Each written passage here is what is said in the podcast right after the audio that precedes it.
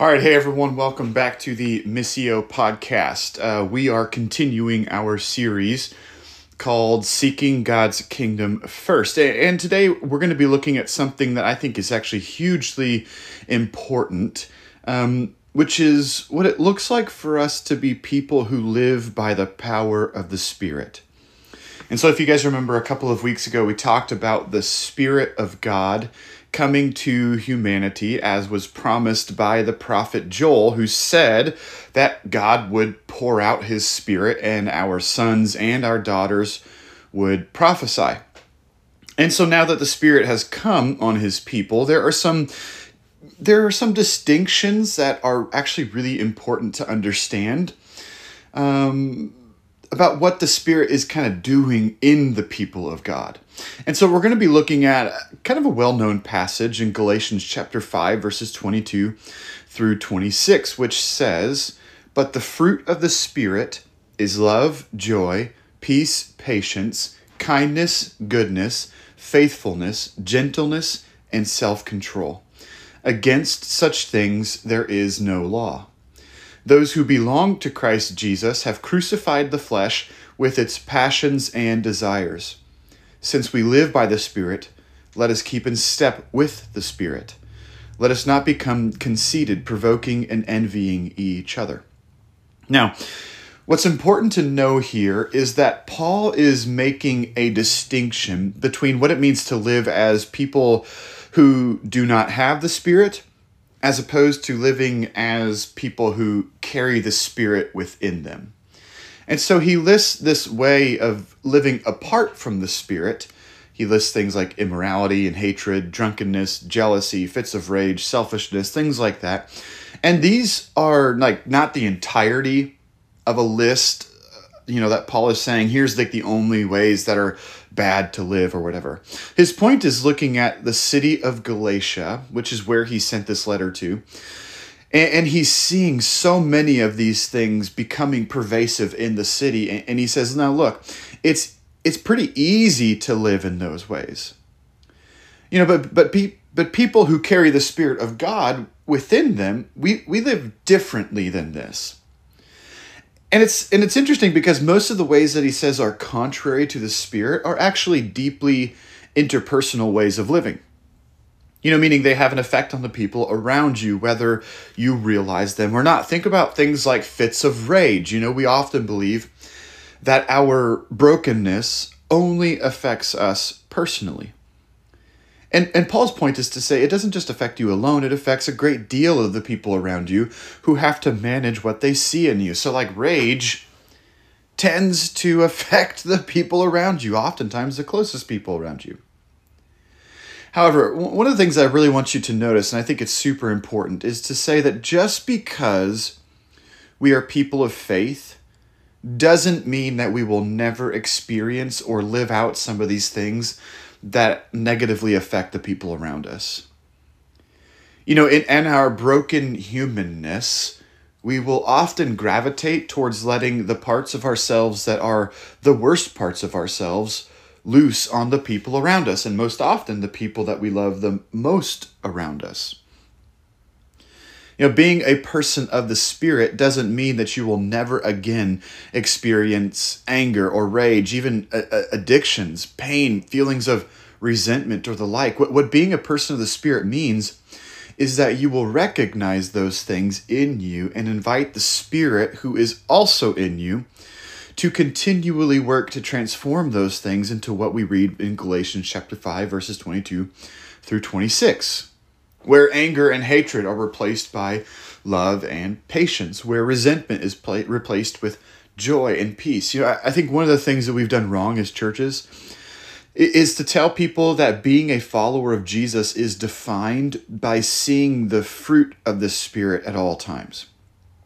And if, like, we don't see the fruit in a person's life, then obviously they are not actually saved. And I'm using air quotes in that in that moment they're not actually saved or a follower of Jesus, as if you're never going to experience the negative emotions or things on that list that he mentions that are the flesh uh, uh, once you become a follower of Jesus.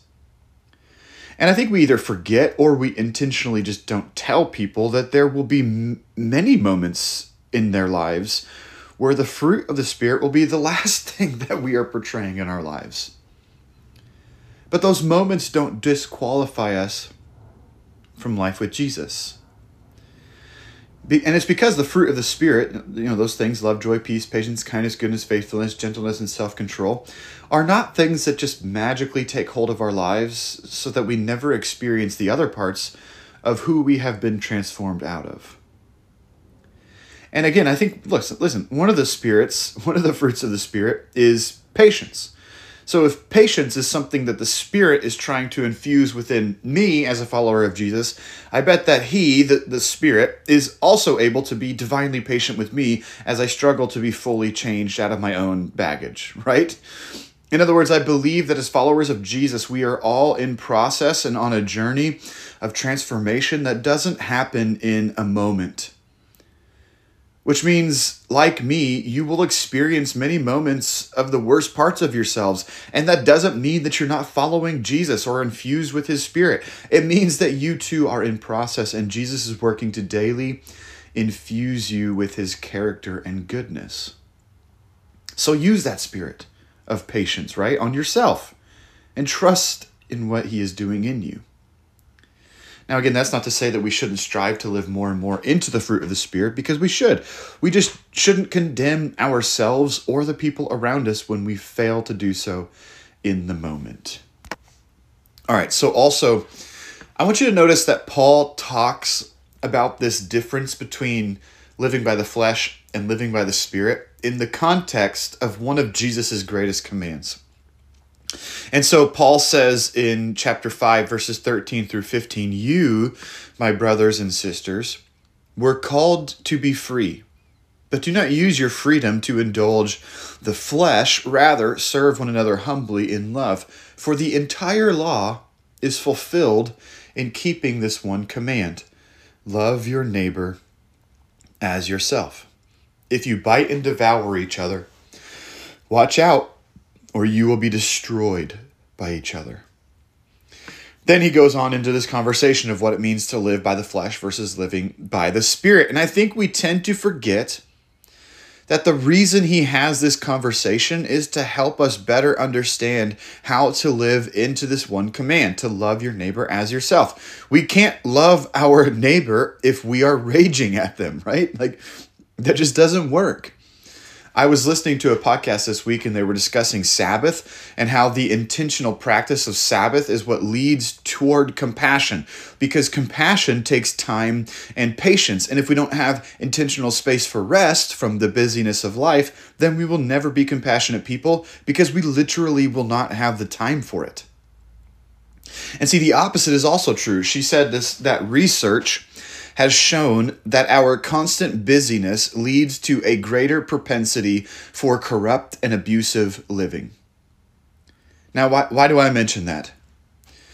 Because the whole point of the command to love your neighbor as yourself requires a slowing of your life so that the Spirit has room to turn you into the image of Jesus, who will help you love the people around you in ways that you just simply cannot do when you're moving so fast in life that you can't even see the people around you. And the fruit of the Spirit in you will create all these things, right? The love, joy, peace, patience, kindness, goodness, faithfulness, gentleness, and self control, all of which are lived out in the context of the people around you. Think about this. Which of those fruits of the Spirit is done in isolation from the people next to you? N- none of them.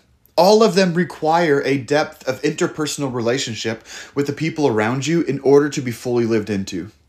We cannot love our neighbor as ourselves if we just don't even ever meet our neighbor and spend time with them.